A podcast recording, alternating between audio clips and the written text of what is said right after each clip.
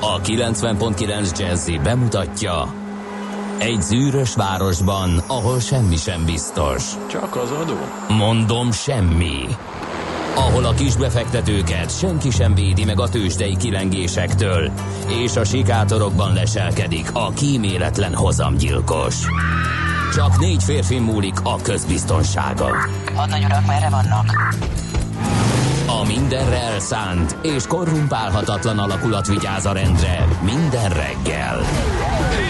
Ezek az állati nyomozók? Négy férfi egyeset és egy nyalóka. Ács Gábor, Gede Balázs, Kántor Endre és Mihálovics András. Az íróasztal mögül pedig Profit kapitány diktálja a tempót. Humor, emberi sorsok, közönséges bűnözők és pénz, pénz, pénz. Egy különleges ügyosztály. A Gazdasági Muppet Show minden hétköznap reggel a 90.9 Jazzin. De is figyelj, ne csak a bárányok hallgassanak. De miért? Ha nincs pénzed azért, ha megvan, akkor pedig azért. Millás reggeli. Szólunk és védünk. Jó reggelt kívánunk, drága barátaink! 2018. november 12-én hétfőn indul a Millás reggel itt a 90.9 Jazzy Rádión. A két műsorvezető pedig úgy állt ma fel, hogy a bal szélen Ács Gábor.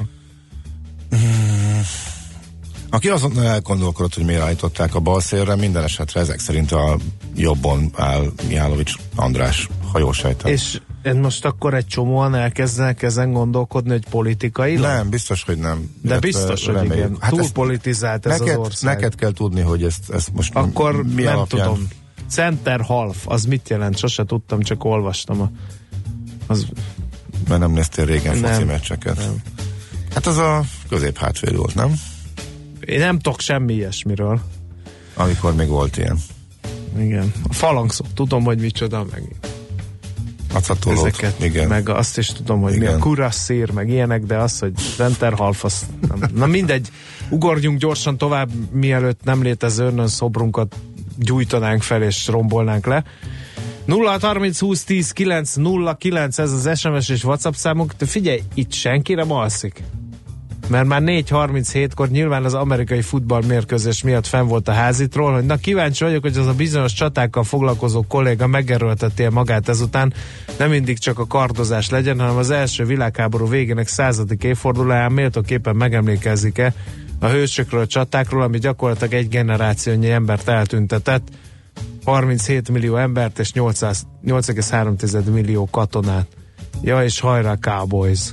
Tudtam, hogy ez van. Hát így a, tényleg, tehát ez a műsor így pont arra elegendő, hogy így összefoglaljuk az első világháború dióhéjban. De azért emlékezz. Az a bajom, hogy az első világháború végéről azért nem tudok megemlékezni, mert az a, az a történelmi kor, amikor már na- nagyjából lőfegyverekkel vívták a háborúkat, azok így kimaradtak, úgyhogy azon gondolkodom, hogy most, hogy ilyen tömegigény merül fel erre, hogy első és második világháborús csatákat is eh, elevenítsek fel napi csata rovatunkba, hogy el kéne mennem ilyen hagyományőrző rendezvényekre, hogy milyen érzés az, hogy Már nem kell hozzá elmenni. de, hát test közelben nem tudsz beszámolni, hogy milyen a lövészárok háború, akkor, hogyha nem veszel részt magad is egy ilyen e, csatának a felelevenítésében. Ez hidd el. És azt nem mondta, hogy van olyan hagyományőrző játék, hogy két, Simán. két hétig a szibériai fagyba nem, két fekszel. hétig nem. De második világháborúsok egészen jól vannak ilyenek. Az első világháború az egy ilyen kicsit mostoha a hagyományőrzésben. Láttam ilyen bakákat, akik első világháborús ruhában vannak beöltözve, de második világháború az nagyon népszerű, meg az azt megelőző korszakok, a huszárok, meg ezek. 48 például nagyon népszerű, meg a vikingek, a, A- a István értem. király, azok, azok így népszerűek, de mondom, ez a kor, ez így És ez így- anélkül nem megy tényleg, hogy nem tudod ezt így, hidd a el. jelmezt. Hidd el. Azért Hát. nem. Na mindegy, szóval száz éve volt vége az első nagy világégésnek. A hétvégén volt az Szóval téged évforduló. addig érdekelt, ameddig szuronnyal lehetett fenékbe. az első világháborúban pont lehetett ilyet csinálni. Uh-huh. Csak ott ilyen állóháború volt, és ilyen tömeg és anyagcsaták voltak nagyon. Napóleonnál élvezetesen beszélek a manőverekről, de az, hogy ott egy négyzetméterre hány kilogramm gránát jutott, és hogy, hogy milyen volt az élet a lövészárokban, erről nincsenek testközelből élményeim. Na jó, de manőverek, Nem nagyon Azok voltak. Az a, ke- a keleti fronton voltak a Mazuri tavaknál, meg a Brusilov offenzíva, meg a Limanovai csata, ezek ott voltak Aha. egy-két egy-két ilyen, amíg az oroszokat ki nem ütötték ugye a nagy októberi miatt a, uh-huh. a, a világháborúból, a nyugati front meg állt végig. Hát a verdöni vérszivattyú, mint kifejezés, az nem volt meg neked a tanulmányaidból? De, de hogy már nem emlékszem, hogy pontosan mit Meg történt. ezek annyira bonyolult ö, dolgok, hogy ezt már így élőszóban nagy térképek nélkül nagyon nehéz is elmagyarázni, de most nem kifogásokat keresek. Kihúztad magad alóla. Na, szóval, hogy senki nem alszik, mert 5 óra 37 perckor a szerelmes futár is jelent jelentkezdik, hogy ma már hűvös a hajnal, hosszú nadrágot kellett felvennem. Új hét, új remények, Csepel, Gödöllő útvonalon nem volt fél hatkor fennakadás szerinte. Aztán ködös jó reggelt, kartársak, elindult a hétfői őrület, Dunakeszi éjszak már elesett, csak a kertek alatt leállt a haladni, bár itt is tapasztaltam torlódásokat. Pálya utca után Újpest szemétégető felé kellemes, az M3-as bevezető a Kagyló, Kagylós kuttól lépésben, a Szent Mihály út uh, javasolt kerülni. Aztán Ma morning autó, de semmi, se, semmi sem nem az ülői klinikák körút mesteren írja Löpapa, aki ezek szerint megijedt egy kis hűvösségtől. És az még egy... lesz is, igen. Ó, és hadd tegyem hozzá, hogy az utolsó napja ennek a gyönyörű időnek. Mert hogy nem az lesz, hogy jön a dzsuva meg a köd, úgyis úgyis végezhette volna ez a november, illetve ez a rendkívül szép idő, viszont nagyon markáns Naponta két-három fokos, de folyamatos lehűléssel köszönünk el attól a gyönyörű időtől, hogy még a teraszon lehet például a napsütésben kávézni egy szál pólóba. Ennek még körülbelül két-három napja van, aztán, Igen. aztán viszont hideg. Ameddig aztán, a szem ellát, most átlag alatti idő néz ki a következő Igen. két Aztán, uh, meg, aztán uh, egy teljesen személyes jellegű üzenet is érkezett negyed hétkor. Megnéztem a Queen filmet a moziban, fantasztikus felkavaró, fájdalmas. Aki szereti Freddit, annak kötelező. Több forrásból értesültem arról, hogy sokan dicsérik uh, ezt a Queen filmet. Uh, Érdekes, ne, nekem... Nem elég, vonz engem sem. Nagyon sokan dicsérik, és uh, számomra meghatározó emberek is dicsérik. Az egyetlen kritika, amit megláttam, az meg uh, lehúzta, úgyhogy kezdek kíváncsi lenni. Nekem a teljesen közömbös kategória volt, úgyhogy... A Queen? Uh-huh, úgyhogy, Nekem uh, velem elkövették azt a hibát, mint, mint a Queen-nel, mint a Bittisszel annak idején. Tehát, túl volt hype. Én, a, a gimnáziumban, amikor nyiladozott az értelmem, és lázadásból Brossz együttest hallgattam, meg Durant, meg Depest, ez azért volt, mert hogy az osztálytársaim olyan túlnyomó részben hallgatták a Beatles-t, majd utána a Queen-t, hogy egyszerűen az agyamra ment, hogy, és nem, nem engedtek teret annak, hogy hogy mi is kipukkanjunk itt a nap alól, és megismertessük őket a Brossz együttes életével és munkásságával. Így utólag értem, csak hát akkor nem lehetett volna egy értelmiségi vitát folytatni erről, hogy gyerekek a Beatles mégiscsak uh-huh. nagyobbat alkotott a popzenében, mint a Brossz együttes. Nem biztos, hogy nyitott lettem volna rá, de így, hogy lehetőségem sem volt, így belém ivódott egy ilyen elutasítás a fenti két formációval kapcsolatban, hmm. úgyhogy Nekem nem tudom, hogy megnézem ezt a Queen filmet. Engem érdekel pont ezért, de én nem rajongóként fogom megnézni, de pont ezért érdekel, meg ugye a figura is érdekel, tehát teljesen más szerintem. Nekem az volt a megdöbbentő, hogy tapasztaltam itt én is a 80-as évek második fele, hát nagyon sokan nagyon nagyon-nagyon népszerű volt nálunk, és az évtized végén elkezdtem zenei sajtót olvasni, brit zenei sajtót, és ott meg már a, tehát még a levitézlet idejét múlt kategóriába volt, mindenki röhögött a Queen-en körülbelül. Tehát emlékszem a, Hát de mekkora a, hype volt, amikor meghalt a Freddie Mercury? Na, az, az, az, egy az, ország egy dolog. gyászolt, érted? Jó, nyilván persze, de akkor az egész világon, tehát az sok mindent megváltoztatott. De például az a lemez, ami akkor volt, a lemez címére nem emlékszem, de azon volt a Breakthrough, meg a I Want It All az emlékszem, hogy egészen minősítetlenül rossz értékeléseket kapott például Angliában, legalábbis amiket hát ahhoz képest most már klasszikus, és, és, úgy, és úgy kb. jó, mondjuk az angol zenei sajtó az mindig is híres volt arról, hogy fölkapja az újakat, aztán három év, há, harmadik, második, harmadik lemeznél meg már megint az újakat szárolja, és már senki, már mindenkiről leveszi a kezét. De ott a Queen nagyon Számomra ez döbbenetes, meg, nagyon meglepő élmény volt, hogy mennyire más kalapba tették akkor a britek, hát ugye főleg ugye a zenei sajtó őket. No, hát ennyit a Queenről. De azért megnézzük. Valaki kíváncsi fontosnak tartotta megírni, hogy nem kullancslégy, hanem bőrbagócs, írja Beles, de ez biztos, hogy nem nekünk ö, érkezett ez a, mert nem beszéltünk sem a kullancslégyről, sem a bőrbagócsról. Beszéltünk egy néhány hónappal ezelőtt, arra emlékszem. De Igen, lehet, lehet mo- hogy most lehet, hogy köpi ki a rendszer azt, amit cenzúrázva elnyert annak idején. talán nem.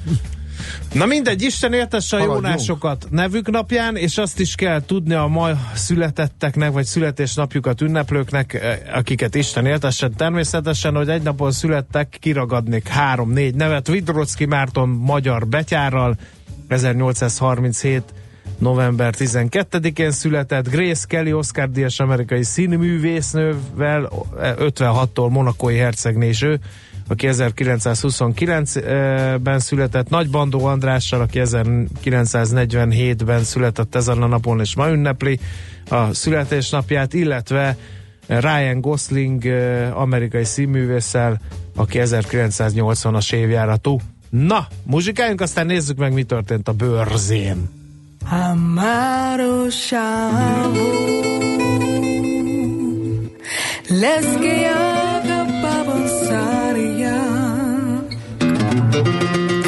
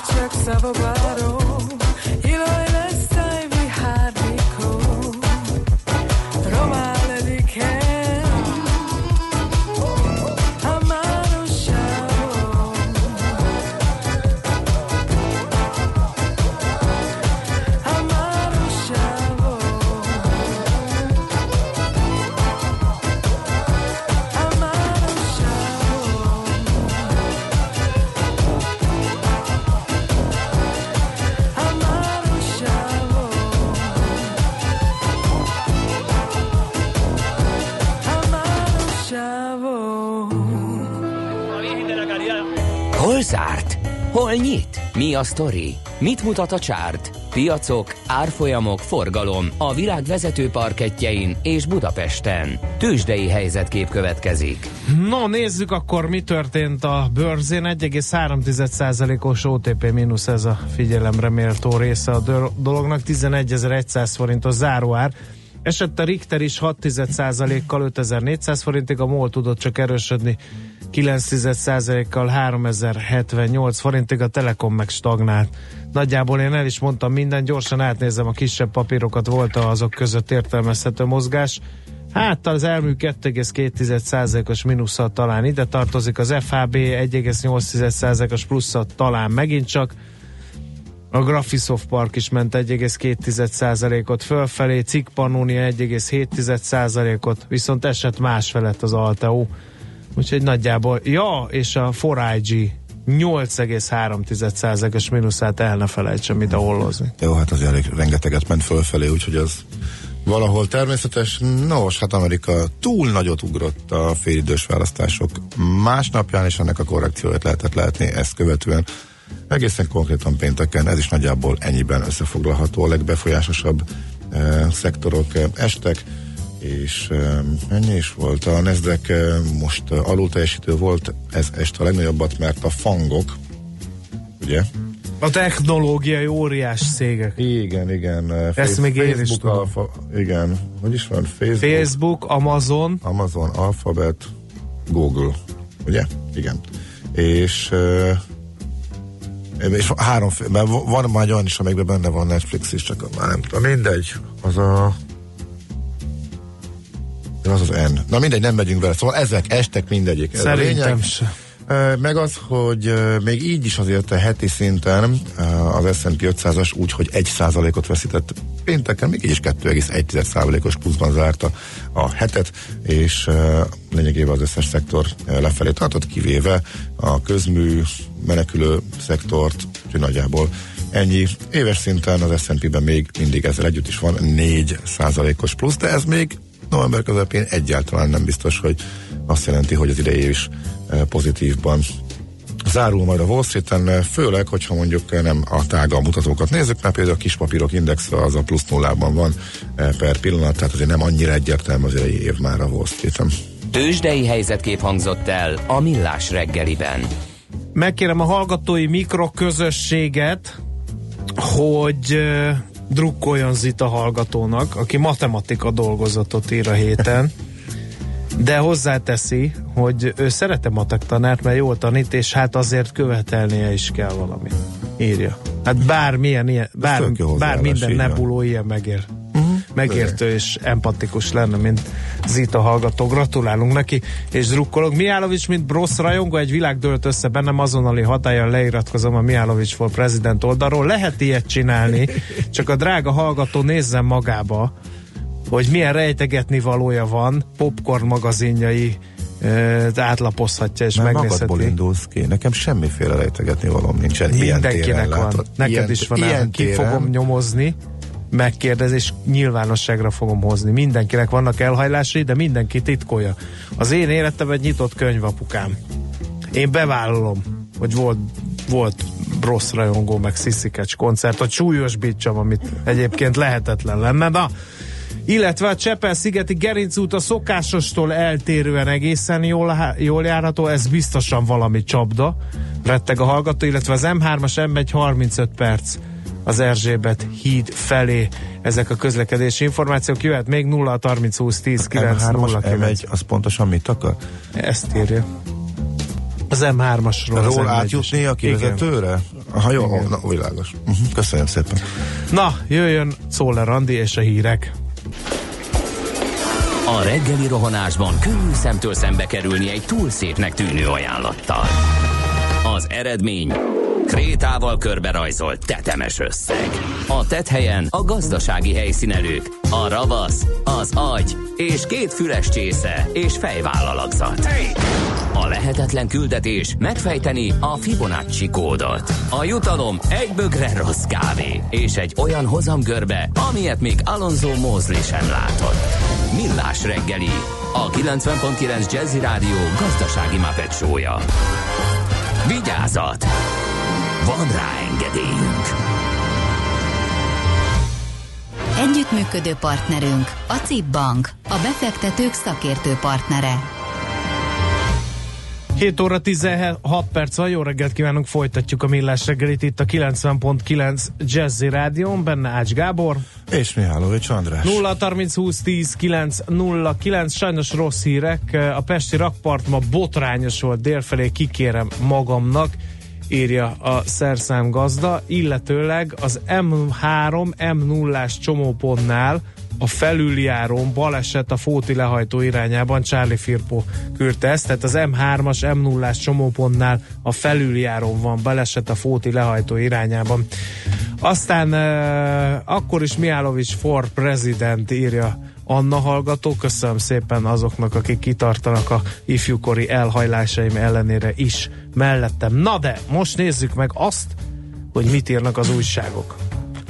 Nem tudom, értesültél-e róla, hogy e, egy remek e, Ács Gábor lapszemle paródia készült az elmúlt napokban. E, Na, most ennek most az élő változatát fogják hallani a hallgatók. Tessék Gábor. Na de meséld el, mi, mi, Kántor kollega megmutatta a hallgatóknak, hogy szerinte az én ösztönzésemre, nem akarom kivonni magam a bajból sem, hogy hogy, te, na, hogy néz ki nálad egy lapszemle. egészen Hosszas bírom. hallgatások, újságzörgés, stb. stb. nem egészen bírom elképzelni, hogy az milyen lehet, amikor a Hallgass minden meg. újságra, Minden minden, cikkre kiterjedő, rendkívül részletes Minden- és minden alapos másodperce lapszemlén arany. Kifigurázásra kerül, én ezt őszintén szóval nem is értem. Na kezdem akkor az újság forgatást a világgazdaság hátulján, mert Na, hát ott a László- vélemények Nagy László lenni. Nándor kolléga cikkére oda kellett lapozni a 13. oldalra, hogyha valaki személyi hitelt akar fölvenni, mert hogy az Még ünnep, van ünnepek, tá- nem itt ez pörög. Nem telített a piac? Nagyon durva, nagyon pörög, mint a trágyaszóró, na, nagyon keményen megtörög. A karácsony előtt időszak azt te- érthető módon mindig eh, megdobja az ilyen jellegű hiteleknek a hitelek iránti keresletet, ezért eh, megnézte kolléga, hogy eh, mi az ábra ezen a piacon, és eh, úgy tűnik, hogy a bankok készültek, mert szinte mindenki frissítette az ajánlatát, van, aki megemelte a felvehető hitel összegét, van, aki meghosszabbította az akcióját, van, aki még kedvezőbb akciót, persze van is van, aki kicsit visszábbett az akciókból, tehát már csak ezért is érdemes körülnézni és összehasonlítgatni. E, Természetesen erről egy jó összefoglaló tehát a világgazdaságban, ahol a fő cikk, tehát ezt tudjuk, hogy újabb akvizíciókat tervez az OTP a régióban. A De szállás... ott, ott megmondják, hogy kit? Nem. Csak ennyit rögzítenek, amit maga az OTP is közölt, hogy akvizíciókat Ennek a körbejárása, illetve elemezgetése. Ez a cikk, hogyha jól látom, az átláthatóvá válhatnak a szállás és szolgáltatások, ez erről a hírekben is jól szó. Um, borászat, ezt meghagyom a Kántor kollégának, hogy én is paralizálhassam majd őt. Úszik Paks bővítése 2032 az új célzá- céldátum, ezzel indít viszont a népszava. Az egésznek a háttere tök érdekes lehet egyébként, hogy amelyik témának van szakírója, aki belássa magát és foglalkozik uh, mélyen, akkor ott azért egy csomó érdekes. A népszavánál kb. az energetika ilyen, meg az egészségügy, ahol ez Igen. látványosan kijön, ahol a Danon, illetve Marnic István, ők, ők a saját területükön mennek és túrják és hozzák a, az infokat, viszont olyan csomó terület, meg lefedetlen, sőt, nagyjából az egész sajtóba is tudok olyat mondani. Úgyhogy nagyon részletesen arról, hogy most mi áll ennek a hátterében, meg hát nyilván a kommunikációja is, hogy mikortól lehet erről így hát, nagyjából majd beszélni, de hát most már már nem is mondják, de a kormányzati szinten már utalások voltak erre, de azért ez, ez, ez, ez csúnya, tehát ez most már egy hat éves csúszás, és akkor ennek a költségvonzata is kemény lehet. Tehát erről szól a vezetőanyag, és hogy mennyire pusztító a leépítés az államaparátusban, erről pedig egy másik saját szerzemény. Azért mondom saját szerzemény, mert néha népszavában egyetlen egy sincsen, ami ne az előző napnak a közismert információi dolgoznál föl, most viszont több is, úgyhogy most öröm volt olvasgatni a hírek alatt az újságot. Ellehetetlenül, hát például a járvány, egy, ez a több járványügyel foglalkozó laboratórium, laboratórium, mert hogy túl sok embert rúgtak ki. Onnan azt írják a labban, hogy szétverték lényegében a természetvédelmi apparátust is. Az agrártárca illetékes államtitkárságáról az állomány 40%-át rúgták ki, úgyhogy uniós projekteket is veszélyeztet. Ez ennek a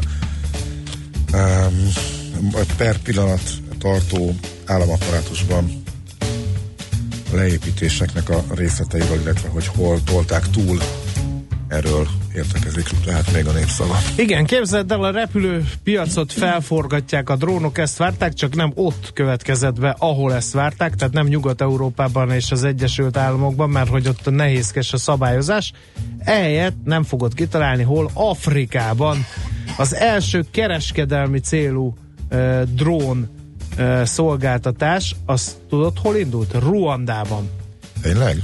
Méghozzá Miért úgy pont képzeld el, hogy egy, eh, egy kaliforniai startupnak a rögzített szárnyú drónjait katapultal kilövik, aztán elrepül a célpont fölé, a nehezen megközelíthető helyekre, és gyógyszert dob le, meg egészségügyi ö, ö, eszközöket ejtőernyővel, aztán visszatér a kiinduló pontjára, és utána megint megy.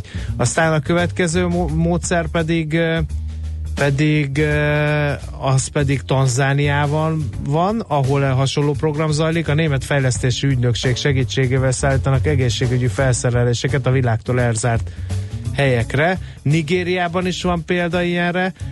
Lagos állandó dugói okoznak fejtörést, és így a helyi kormányzat azon gondolkozik, hogy drónokkal fognak szállítani mindenféle eszközöket, ha baleset történik, és hasonló lehetőség Nairobiban is felmerült. Úgyhogy nagyon elharapózott arra felé a drón technológia. Napi.hu anyaga ír elől egy egész érdekes megállapítás sorozatot.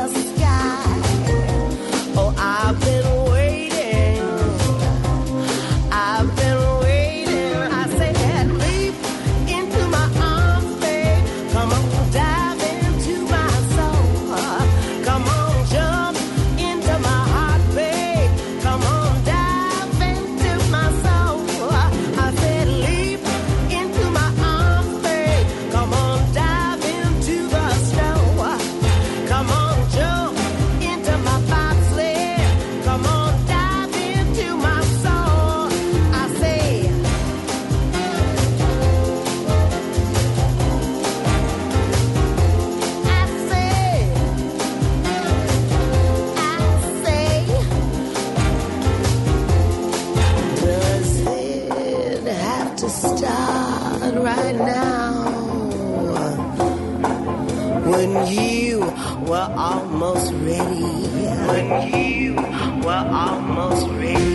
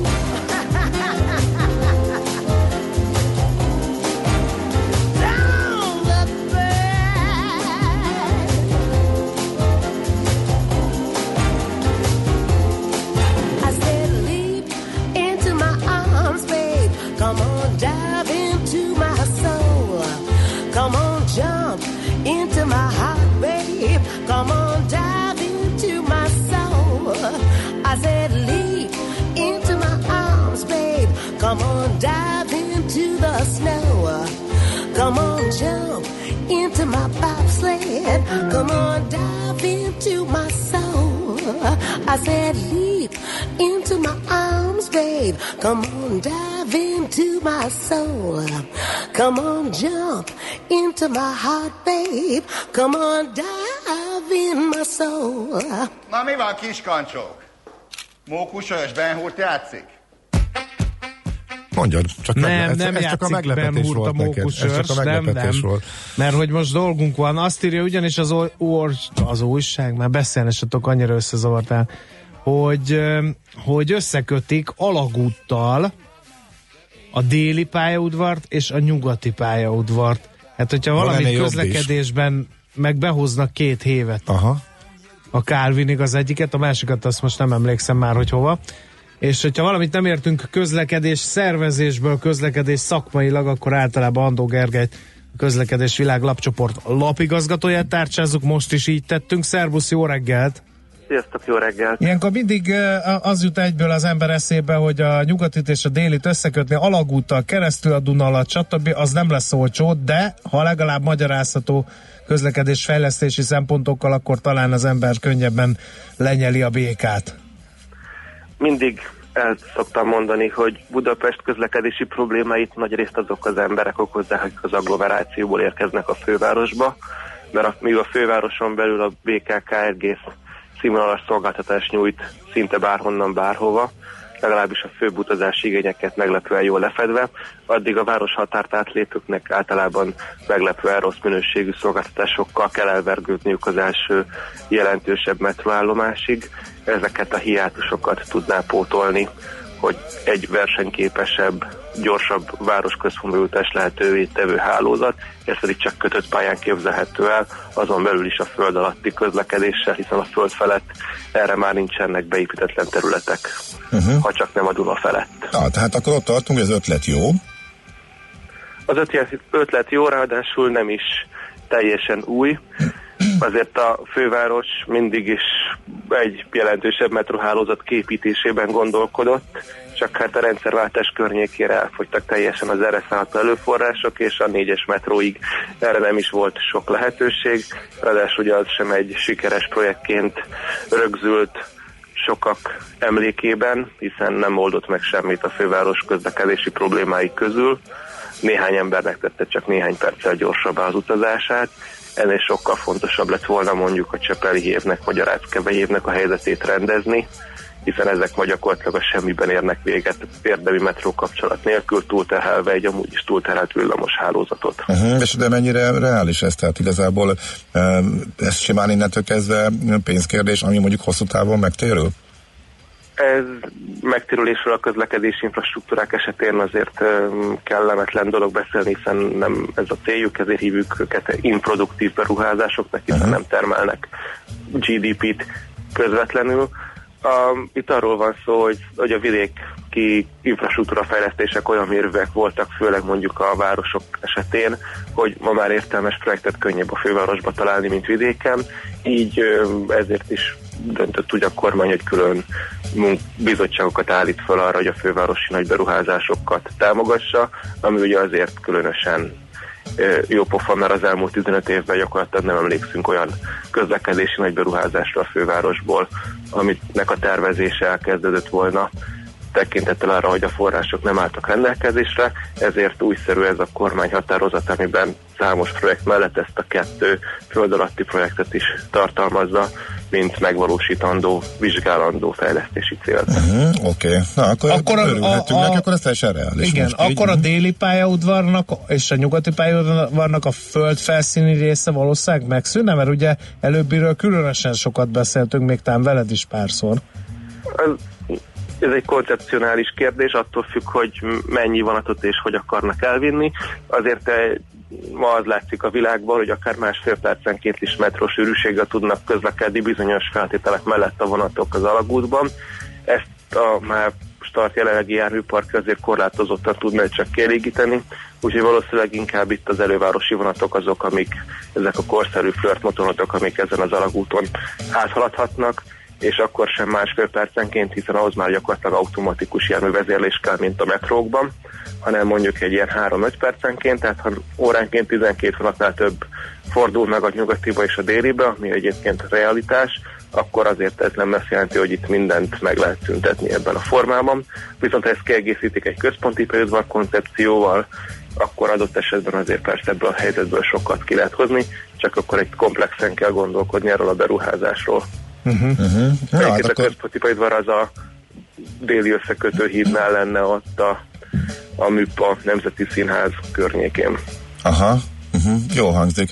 És akkor ez szerinted, hogyha rangsorolni kellene, erről beszélgettünk már néhányszor, hogy melyik a legfontosabb, melyik segíten a legtöbbet nagyjából, ez akkor szerinted úgy helyes, hogy um, az agglomeráció, illetve az ingázók um, problémájának az enyhítésén, akkor ezek a beruházások most szükségesek? Tehát, vagy, vagy lenne, Igen, de vagy ugye lenne, ez lenne más vagy jobb? a többi parkorok rá is elhordás, Mhm. a Budapest elővárosi vasúthálózatnak a fejlesztése, hiszen gyakorlatilag Budapest területén, mondjuk a nyugatiból indulva, ami mindig kézi váltóállítással történik a vonatok útjának szabályozása, nem véletlenül felejtődött el ez a nyugati és Rákospalot Újpest közötti beruházás sem, mert olyan nagy összeget lett volna, és olyan keveset adott volna látványosan, hogy inkább más célokat tűztek ki, viszont ugye nyilvánvalóan a vasúti alagút nem lesz működőképes azok ezen kérdések rendezése nélkül.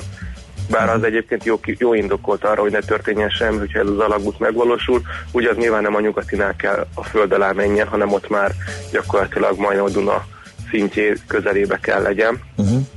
Úgyhogy ez nyilván egy átgondolást kíván mindenképpen, és a többi részt is ehhez hozzá kell tudni. Figyelj, a hallgatók szkeptikusok. Az elmúlt 20 évben ez kb. 25 ezeredik hír ezekről a fejlesztésekről, unokáink sem fogják látni, írja GG, illetve nagyon nincs P plusz R lehetőség, az a néhány hely, ahol mégis van, pedig nagyon kevés parkolót biztosít. E, Igen. mit szólsz Ez- ezekhez ez, a vélemény? Amit a kormány most döntött, az egy megvalósíthatósági tanulmány, tehát hogyha ugye a költséget nézzük, hogyha 100 egységbe kerül egy ilyen projekt, akkor itt most a 0,2-0,3 egységet akarunk elkölteni arra, hogy egyáltalán megvizsgáljuk, hogy ezt meg lehet-e oldani, vagy milyen feltételekkel, és akkor ezek után jöhetnének a tervezések, meg hasonló, azok együttesen már mondjuk majdnem 5-6 egységet is elvennének a százból, viszont elmegy velük 5-6-7-8 év, tehát valójában itt már bőven a 2023-2030-as EU finanszírozási időszakra lőnénk vele, azoknak a projekteknek az előkészítését kezdték el egyébként jó időben, ahogy mindig is kellett volna csinálni. Tehát amikor az Európai Unió meghirdeti ezeket a forrásokat erre az időszakra, akkor nekünk jóváhagyott projektekkel kell rendelkezni ahhoz, hogy, ez, hogy ezek megvalósítók legyenek, és azon kívül, hogy néhány autópálya szakasz befejezünk, ami tényleg csak néhány kilométer addigra már, illetve néhány vasútvonalon folytatódnak a már megkezdett beruházások, azért ezek is ki fognak futni 2030-ig simán. Kellenek olyan projektek, amit az Unió finanszírozni tud Magyarországon, és erre a legjobb árérték arányúnak ezek a beruházások tudnak, hiszen itt tényleges nagy idő megtakarítása lenne az utasoknak azzal, hogy mondjuk a Cseppeli hévről nem kell átszállni a 4-es 6 villamosra, elmenni a Korda 4 és felszállni a 3-as metróra, hanem a Kálvin térre lehessen ezt az átszállást a 3-as, 4-es metróra biztosítani. Ezzel mondjuk utasonként megspórolva 5-10-15 percet, azért ha ezt felszorozzuk, az egy nagyon jelentős megtérülési Mhm. mutató eredményet. Ilyen hatékonyságú projektet azért nagyon nehéz máshol felmutatni. Aha, világos. Um, majdnem elfogyott az időnk, de mindenképpen meg kell, hogy kérdezzem. A múlt héten volt hír arról, hogy megint csúszik ez a nyomvat elektronikus jegyrendszer, és most megint mutogatás van a kivitelezőre, hogy a vasat, a hardvert leszállították, hát látjuk már például a Deák téren, meg látunk ilyen Vigo feliratú buszokat is, eh, de hogy a szoftverrel gondok vannak, és hogy lehet, hogy megint ugrunk vissza éveket, és megint éveket csúszik. Mi volt itt a fő bűn? Mi történik itt? Csak nagyon röviden el tudnád mondani, mert látjuk a híreket, hogy, hogy mi ez, miért húzódik ez ilyen sokáig? Mi a fő probléma? Azt, A ha... két probléma az, hogy egyrészt túl nagyot álmodtunk, másrészt nem nagyon gondoltuk végig, hogy azt, hogy hogy lehetne megcsinálni, és harmadrészt kiválasztottunk egy olyan ö, kivitelezőt, aki a hardware elemeket le tudja szállítani, vagy ki tudja fejleszteni, viszont az informatikai megoldást mögé azt sokkal nehezebben.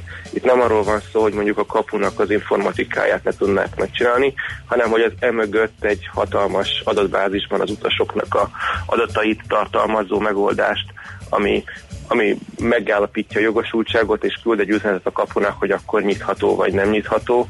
Ez a része az, ami akkor a feladat, amit a világban akkoriban, amikor ezt a tendert írták, nagyon kevesen, és nagyon nem ezen a szinten oldottak meg.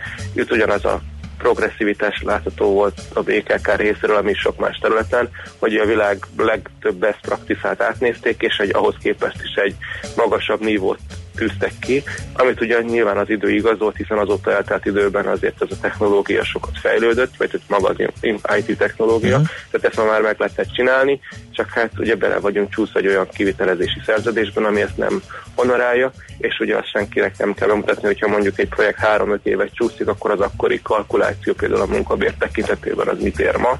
Tehát, hogy egyre kevesebb maradék forrásból kéne egyre nagyobbat villantani a kivitelezőnek, ami nyilván nem realitás. Uh-huh. Tehát mindenki abba kapaszkodik, amiben tud, és csúszik, csúszik tovább. És akkor lehet ebből kimászni? Hát valószínűleg úgy lehet ebből kimászni, hogy ezeket az elemeket felhasználva egy új tendert írni, tehát kvázi lezárni a meglévőt, leltárba venni, hogy mi az, ami még használható egy új koncepcióban, és újra gondolni, hogy pontosan mit is szeretnénk elérni. Bár egyébként ezt megjegyezném, hogy tulajdonképpen a papír alapú egy egyszerűbb és az utasok szempontjából praktikusabbat a mai napig nem fedeztek föl. Tehát minden egyes elektronikus jegyrendszer az általában komplikáltabb és sokkal nagyobb odafigyelést igényel a felhasználók részéről, mint a papír alapú.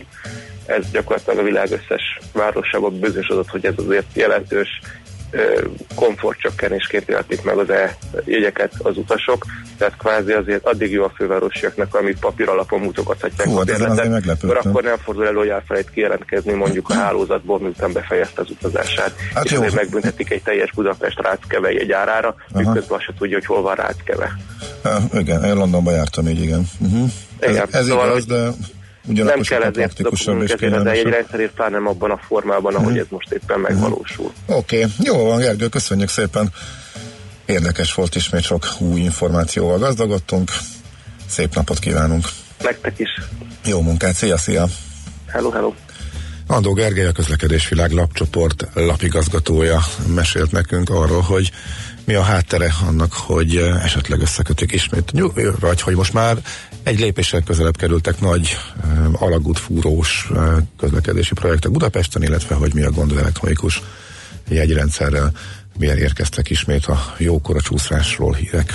Műsorunkban termék megjelenítést hallhattak. A 90.9 Jazzy garázsába vasárnap reggel 8-kor két órára beparkolunk a legújabb automodellekkel. Tesztelünk, elemzünk és véleményezünk. Emellett szakértőkkel, tanácsokkal, tippekkel segítünk minden autósnak.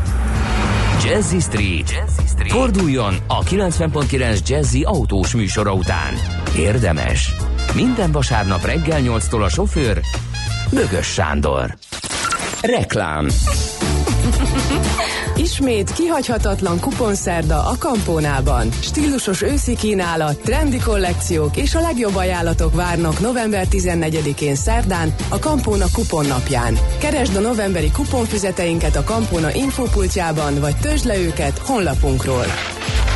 További részletek a kampóna.hu weboldalon, a facebook.com per kampóna oldalon és a helyszínen. Kampóna, a családélmény központ. Váltsuk valóra a meséket. Vegyen részt ön is a Libri karácsonyi gyerekkönyvadományozási programjában. Látogasson el országszerte kihelyezett adománygyűjtőpontjainkhoz, és hozza magával a könyves polca mélyén rejtőző gyerekkönyveket. Ezeket a Libri saját könyvadományaival együtt eljuttatja azokhoz a gyermekintézményekhez, ahol a legnagyobb szükség van rájuk. Keresse az önhöz legközelebbi Libri mesepontot a libri.hu per karácsony oldalon. Legyen mindenkinek mesés karácsonya. Reklámot hallottak. Rövid hírek a 90.9 Jazzin. Ma érkezik a bankszámlákra a nyugdíj prémium, majd csütörtöktől a postai kézbesítések is elkezdődnek, mondta el az Emberi Erőforrások Minisztériumának parlamenti államtitkára. Rétvári Bence kiemelte Magyarország történetében másodszor, idén is két és fél millió ember kap a nyugdíj prémiumot, amelynek maximális összege a tavainál is magasabb 18 ezer forint. Az ellátást nem csak az öregségi nyugdíjasok, hanem azok is megkapják, akik nyugdíjszerű ellátásra jogosultak. Az elmúlt hat évben ötszörösére drágult a Liget projekt. Az RTL híradójának beszámolója szerint 2012-ben még 50-60 milliárd forintos városligeti beruházással számolt a kormány, jelenleg már 250 milliárdos költségről beszél a Városliget ZRT elnöke. A költségnövekedést és a határidő csúszást a bővülő tervekkel magyarázzák. A múzeumok mellett ugyanis a fővárosi Városligeti Színház és az állatkerti biodóm megépítése is a Liget projekt része lett építenek még garázsokat és felújítják a zöld felületeket is. Kamerákat akarnak kihelyezni a Szentendrei és a Váci úton. A fővárosi közgyűlés elé benyújtott előterjesztésben a gyorshajtások megnövekedett számával indokolják a beruházást. A kamerákat a Szentendrei út kivezető szakaszán a Záhony utcai kereszteződés előtt, a bevezető oldalon a Mátyás királyúti kereszteződés előtt, valamint a 13. kerületi Váci út 169 szám előtt helyeznék el. A három ellenőrzési pont kiépítése hozzávetőleg bruttó 400 millió forintba kerülhet. A Khashoggi ügyről tanácskozott a hétvégén az amerikai és a török elnök. Donald Trump és Recep Tayyip Erdogan Párizsban megvitatta, miképpen reagáljon a szaudi újságíró múlt hónapban történt meggyilkolására. A török államfő bejelentette, hogy léteznek hangfelvételek Khashoggi meggyilkolásáról, és azokat megosztották egyebek mellett a szaudi, az amerikai és a francia vezetéssel. Hozzátette egyben, hogy a művelet végrehajtását a szaudi kormány legmagasabb szintjein rendelték el. Donald Trump arra számít, hogy a héten sokkal erősebb véleményt tud megfogalmazni Khashoggi gyilkosáról és az arra adandó washingtoni válaszról. Néhol még párás, ködös a reggel, napközben a legtöbb helyen fátyol felhős napos időre van kilátás. A Dunántúlon élénk, nyugaton, északnyugaton erős lesz a déli szél. Délután 14-21 fokot mérhetünk. A hírszerkesztőt, Zoller Andrát hallották, friss hírek pedig legközelebb fél óra múlva. Budapest legfrissebb közlekedési hírei, itt a 90.9 jazz jó reggelt kívánok! A fővárosban erős forgalomra számíthatnak az M5-ös autópálya bevezetőjén az autópiactól, a Kerepesi úton befelé a Hungária körút előtt, és a Hungária körúton is a Kerepesi út előtt mindkét irányból. Az M3-as bevezető szakaszán a Szerencs utcáig, illetve a Körvasút sori felüljárótól befelé, a második Rákóczi Ferenc úton az m 0 közelében, a Haraszti úton a Grassalkovics út előtt és a Soroksári úton befelé. Sokan vannak a 10-es és a 11-es főút bevezetőjén a városhatár közelében, az M1-es M7-es autópálya közös bevezető szakaszán a Budaörs járóházaktól és a Budaörsi út Hegyalja út útvonalon az Erzsébet híd felé, a Nagyszőlős utca Bocskai út útvonalon a Fehérvári útig, illetve a Hűvösvölgyi úton és a Budakeszi úton is befelé. Irimiás Alisz BKK Info. A hírek után már is folytatódik a millás reggeli. Itt a 90.9 jazz Következő műsorunkban termék megjelenítést hallhatnak.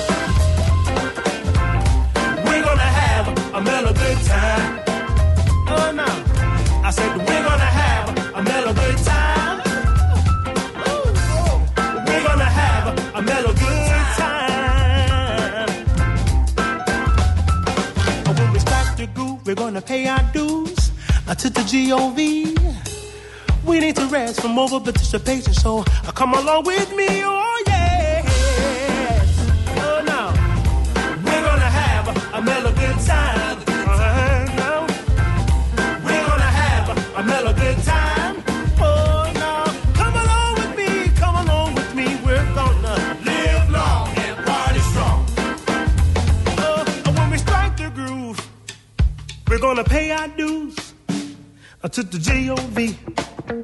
We need a little rest, a little relaxation.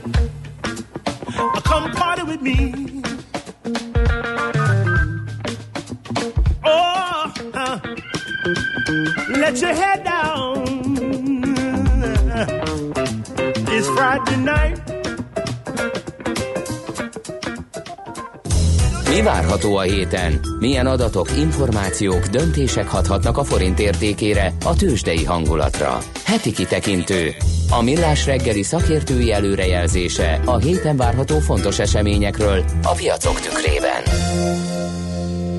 No kérem szépen, akkor heti makrogazdasági kitekintőnket most Tardos Gergely, az OTP elemzési központ vezetője fogja prezentálni. Szerbusz, jó reggelt! Jó reggelt kívánok! No, hát miről lesz szó a héten? Mi lehet az, ami borzolhatja a kedélyeket a tőzsdéken, csak nem a magyar GDP, vagy nem az amerikai infláció? Melyikkel kezdjük? Melyik tarolhat hát, nagyobbat? Melegítsünk be a, a, szerintem a magyar GDP-vel. Oké. Okay. Mik a várakozások? Hasít a gyors naszád? Hát gyors, igen, igen, tehát úgy néz ki, hogy a, a valószínűleg a második negyedé volt a növekedési csúcs, és egyébként nem csak Magyarországon, hanem azért a régió számos országában. Ugye lényegében, ha, ha, ha megnézzük, hogy, hogy mi történt az elmúlt években, akkor ugye látszik, hogy, hogy ahogy véget értek a költségvetési kigazítások, szépen lassan elindult a növekedés, akkor bekapcsolódott a, a jellemzően a, a fogyasztás, utána ugye a, a magánberuházások is, és akkor ahogy, ahogy éppen az uniós költségvetési ciklus állt, annak megfelelően ugye mentek az állami beruházások, és kibontakozott egy ilyen szép, széles bázisú növekedés, és ezt támogatta a folyamatosan élénkülő külső környezet is. És ha most ránézünk, akkor az látszik, hogy ezekben a régi országokban, tehát a régió, régiós országokban a belső kereslet az a fogyasztás továbbra is erős, ugye a beruházás is megy, de a külső környezet az már, az már kezd el romlani, ugye jól megugrottak a nyersanyagárak, amik ezeknek az országoknak nem kedvező, úgyhogy ha így lefordítjuk számokra, akkor várhatóan a, a, a régió legtöbb országában lassul a GDP, és Magyarországon is. Az előző negyedévi 4-8-ról feltehetően a mi várakozásaink szerint ilyen 4-2 környékére, és azért van egy pár dolog, ami, ami ezzel kapcsolatban azért fölvett kérdéseket még, ugye, tehát hogy a nagyon leesett a külkertöbblet, ugye látszik, hogy az ipari termelés is gyengélkedett az autóipari ö, problémák miatt, tehát hogy összességében azért vannak, vannak lefele mutató kockázatok, uh-huh. úgyhogy a, a, ezért is érdemes lesz azt gondolom nézni a, a, a, az előzetes adatot, noha itt még a GDP szerkezetéről nem tudunk meg semmi. Igen. Lesz még itt a régióban is GDP adat, ugye? Tehát ezek így nagyjából egybeesnek, úgyhogy lehet összehasonlítani, hogy hol tartunk a, a régiós versenytársakhoz képest. Így van, tehát most, uh-huh. most jön ki a román adat, most jön ki a cseh adat, ezek várhatóan alacsonyabbak lesznek, mint a magyar. Jön a lengyel, ami feltehetően valamennyivel magasabb lesz, tehát hogy mondjuk ilyen 4-7 körül és jön a szlovák, ami várhatóan annyi lesz, mint a magyar, esetleg egy kicsit alacsonyabb. Tehát amilyen várhatóan né- négy fölött lesz, a szlovák várhatóan enyhén, enyhén négy alatt, és hát persze majd jön a, az eurózónának is, most már nem a, az előzetes, hanem így a, a GDP-nek az első uh-huh. verziója, ugye nekik van egy flash GDP-jük, ami lényegesen hamarabb kikerül. Egyébként úgy következő időszakra mi a várakozásotok? Tehát mondjuk az idei nem, éves GDP, illetve jövőre mekkora lehet a lassulás? Mi, tehát, hogy, hogy a mi az idei évre 4-4-et várunk, ez nagyjából összhangban van azzal, amit a piac vár, és a jövő évre egy kicsit optimistábbak vagyunk, mi azt gondoljuk, hogy ilyen 3-8 körül lehet a növekedés. Nyilván itt a kockázatok azok lefele mutatnak, de azt látjuk, hogy nagyon-nagyon dönget mind a magán, mind az állami beruházás. Ugye komoly csúszások vannak, és, és, és emiatt mi azt gondoljuk, hogy a jövő év erős lehet, ilyen szempontból egyébként a múlt héten bejelentett, tehát hogy ez az egész áfa derogáció, ez ami egyébként piaci szempontból nyilván egy, egy normális intézkedésnek, vagy sőt, egy nagyon előremutató intézkedésnek tekinthető, hisz nagyon sok háztartás és építőipari vállalkozó szorult bele ebbe az áfa kérdésbe, és ez, ez feltétlenül ezt tudja azért rendezni, illetve enyhíteni, de mondjuk növekedési szempontból nem annyira jó hír, hiszen a vállalkozók nem lesznek, vagy az építőipari vállalkozók nem lesznek annyira kifeszítve, hogy meghúzzák a jövő évi projekteket, de alapvetően azt gondoljuk, hogy hogy valamennyit lassul a növekedés, erős marad a belső kereslet, erős marad a beruházási aktivitás, a fogyasztás, és inkább így a, a külső driverek, illetve valamennyire nyilván az elfogyó munkaerő az, ami, az, ami azt gondoljuk, uh-huh. hogy, hogy, hogy mondjuk így a normalizálás irányába ter, uh-huh. tereli a Igen. A másik, a másik adat is nagyon érdekes lesz, mert hogy ugye nyakunkon van a december, amikor a kamat döntést ígért az, az amerikai jegybank, a Fed, és amikor legutóbb erről beszélt, akkor változatlanul hagyta ugyan a kamatokat, de az inflációt mondta, hogy ez a várakozásai felett alakul, és inflációs adat jön. Így van, tehát azt gondolom, hogy mindenképpen ez a, ez a másik olyan adat, amit, amit mi fontosnak tartunk. A, ugye az amerikai infláció érkezik, az, az októberi, és az a helyzet, hogyha így ránézünk az USA-ra, akkor mit látunk? Látunk egy nagyon erős egyébként ciklus végi és az adócsökkentések által meghajtott növekedést, aminek, tehát ennek az adócsökkentésnek igazából az így nagyon be, a beruhá, pozitív beruházási hatásai azok nem látszanak, és az látszik, hogy nincs igazából termelékenységi csoda sem, miközben azért a fogyasztás és a kereslet az megy, ugye a munkanélküliség alacsony, a, a bérek ha lassan is, de, de, de emelkednek, és azért ez egy inflációs szempontból ugye ez egy elég forró környezet, és nyilván aggasztja is a Fedet. Úgyhogy azért érdemes nézni most ugye a, ezeket az adatokat, mert úgy néz ki, hogy a, tehát már a maginfláció is cél fölött van, ugye a, itt az előző hónapban 2-2 volt, és most is arra számít a piac, hogy ennyi marad, illetve a teljes inflációt is, ami 2-3 volt, és, és a piaci várkozások szerint felmegy 2-4-re, uh, illetve még hát érdemes nézni a havi maginflációt, ami 0-2, ugye uh, ez egy szezonálisan igazított érték, és ez, ez, ez mondjuk, ha ezek az értékek közül bármelyik magasabb lesz, mint a, a várakozás, az azért azt, tehát a Fedet abba az irányba tolhatja, hogy, hogy, hogy még keményebb legyen. Ugye, ha valaki végig gondolja azt, hogy az elmúlt években mi történt, akkor ugye a Fed az, az alapvetően nagyon sokáig hezitált, és aztán elindított egy kamatemelésű folyamatot, aminek, a, amivel kapcsolatban az idén, idén a, ö, azt jelezte, hogy, hogy többet szeretne emelni előre tekintve, mint amennyit a piac árad, és hát ha a Fednek lesz igaza, és, és ez az inflációs nyomás az ugye erősödik, akkor több nagyobb kamatemelés várható, ez nyilván erősíti a dollárt, a, a részvénypiacnak nyilván nem jó. Uh-huh. Egyébként és hát az a helyzet, hogy, hogy ez masszívan lelassíthatja az amerikai gazdaságot, ahol a, a, amúgy is sokan félnek attól, hogy, hogy, hogy belátható időn belül sor kerül majd egy, egy erős lassulásra, hiszen most már tehát ez, a, ez az amerikai gazdaság a második leghosszabb növekedési periódusa. Oké, okay, nagyon szépen köszönjük az összefoglalót, és akkor várjuk az adatokat, nézzük annak hatásait. Köszönjük, jó munkát a hétre nektek! Szép hetet mindenkinek. Szervusz! Tardos Gergelyen az OTP elemzési központ vezetőjével beszélgettünk heti makrogazdasági kitekintő rovatunkban. Heti kitekintő rovatunk hangzott el. Mire érdemes odafigyelni a héten? Mi elmondjuk.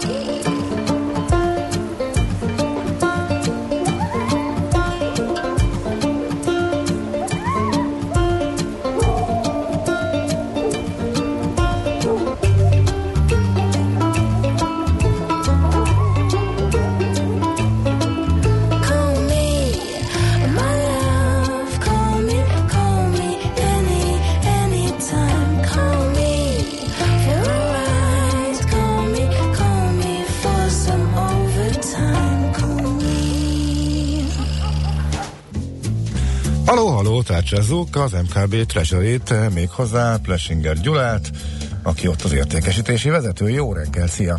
Jó reggelt, jó reggelt, sziasztok! Na hát mi történik a dollárban? Uh, hát a dollárban uh, nagy dolgok történtek itt ma reggel, én még uh, arra készültem, hogy itt a bejelentkezéskor majd arról mesélek, hogy uh, ostromolja a dollár az 1.13-as szintet az euróval szemben, és hogyha áttöri, ez további dollár erősödést indukálhat. Hát jelentem, hogy ezt a mondatot ezt múlt időbe lehet helyezni. Itt a Millás reggeliben mi ugye élőben közvetítjük a devizapiaci eseményeket. Egy pár perccel ezelőtt megtörtént ez a, ez a letörés, és egy elég jelentős dollárizmusodással indult a reggel. Itt az eurodollár az most ilyen 1.1275 környékén mozog, ez, ez éves mélypontja, tehát dollár szempontjából éves csúcs az euróval szemben. Mi váltotta ki? Volt valami hír? Uh, igazándiból szerintem több uh, uh, ilyen egyhetes uh, hír uh, együttes hatását tapasztaljuk most a piacon. Ugye múlt csütörtök este uh, volt egy Fed kommunikáció, ami már pénteken is generált dollárerőt, aztán pénteken jött egy termelői árindex mutató Amerikában, ami továbbra is a, a, a kamatemelés sivárakozásokat erősítette. Elmúlt a, a, a félidős választásoknak a hatása, ezt egy héttel ezelőtt beszéltük, hogy uh, ugyan az optikája nem túl kellemes egy ilyen bénakacsa kongresszusnak, de igazándiból pont azért, mert nem tud el, ellépni a jelenlegi státuszkóból, piaci szempontból ez, ez egyáltalán nem tűnik problémásnak, és ebbe úgy tűnik, hogy a, a befektetők is belenyugodtak, tehát ez ez, ezek, ezek a tényezők azt gondolom, hogy együttesen hozzák meg most a, a dollárvételi kedvet, illetve hát ugye nagyon sok befektető működik a piacon technikai jelzések alapján. Ez az 1.13-as szint, ez úgynevezett dupla haj volt idén az euró-dollár árfolyamában, és könnyen lehetnek olyan programozott ilyen, tehát ilyen algoritmusok, uh-huh. uh, amik ezt a, ezt a letörést, ezt azonnal, hogy ilyen szakzsargonnal éljek, letrédelték, tehát azonnal pozíciót vettek fölre, és ez így tovább erősítette a, a, a dollárt. Uh-huh. Hol lehet a következő megálló, vagy akkor mi az, ami meddig tarthat ki ez a hatás? Hát ezek ugye nehéz, nehéz kérdések, én így lépésről lépésre haladnék. Az én véleményem a dollárral kapcsolatban az, hogy van tere még, még erősödni. Itt most a technikai kommentárok ilyen 1.12 környékére teszik a következő megállót. Én ennél jobban hiszek a, a, a fundamentumokban. Én, én óvatosan azt tenném hozzá, hogy én akár mélyebben is látom a, a, az eurodollár kurzust itt még évvége, évvége előtt. Uh-huh. Hozzátenném, van itt egy rendkívül érzékeny téma, amit nem szeretnék megkerülni, mert kérdésként már, már beleszaladtam. Itt ugye Kaliforniában egy nagyon súlyos természeti katasztrófa zajlik még ezekben a percekben. Bizony az erdőtüzek. Így, így van, és hát ez nyilván egy, egy nagyon-nagyon súlyos emberi tragédia, életek munkája mennek tönkre, tehát egy piaci kommentátor ilyenkor maximális szenzitivitással kell, hogy, hogy megszólaljon, de, de ezeknek a természeti katasztrófáknak lehet piaci hatása.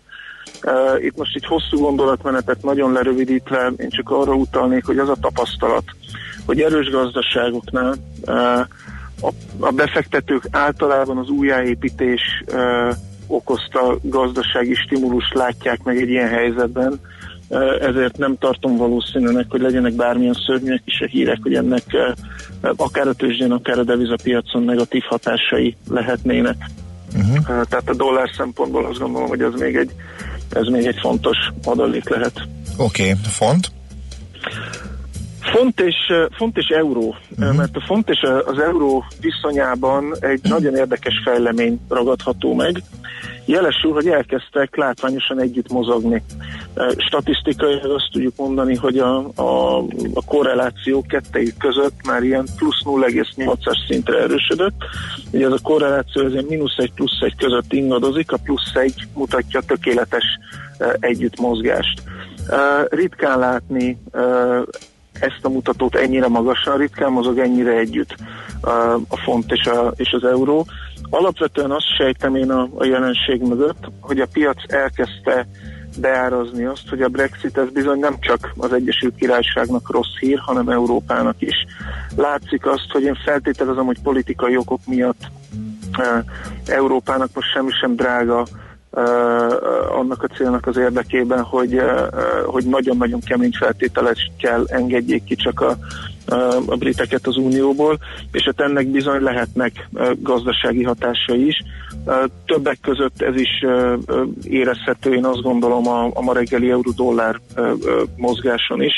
Tehát én nekem úgy tűnik, hogy itt a következő hetekben az euró érzékenysége a Brexit hírekre a korábbiaknál nagyobb lehet, és emiatt is hát én maradnék pessimista az euró rövidtávú kilátásai miatt. Uh-huh. Ezek szerint eurófontban nem érdemes nagyon játszani, mert az sem erre sem megy. Ezek. Hát most úgy tűnik, igen, így van, így van, pontosan úgy tűnik, hogy most, most ugyanarra a, a, a zenére táncol uh-huh. mind, a két, mind a két deviza. A, a Brexit nem ebben a, uh-huh. a dollárral szemben, igen, tehát a, a, a Brexit az valószínűleg egy font dollár keresztben, vagy akár az euró-dollár keresztben jobban megragadható. Uh-huh. Akkor az euró-dollárra is egy magyarávat, amivel kezdtük végül is, hogy magyarázat lehet a dollárnak az ottani szereplésére. Így van, illetve hát, ha már, ha már euró negatívumoknál tartunk, akkor itt egy, megint csak egy fél mondat erejéig beszúrnám, hogy nincs enyhülés az olasz költségvetési viták kapcsán ott elég egyértelművé tette az olasz pénzügyminiszter a hétvégén, hogy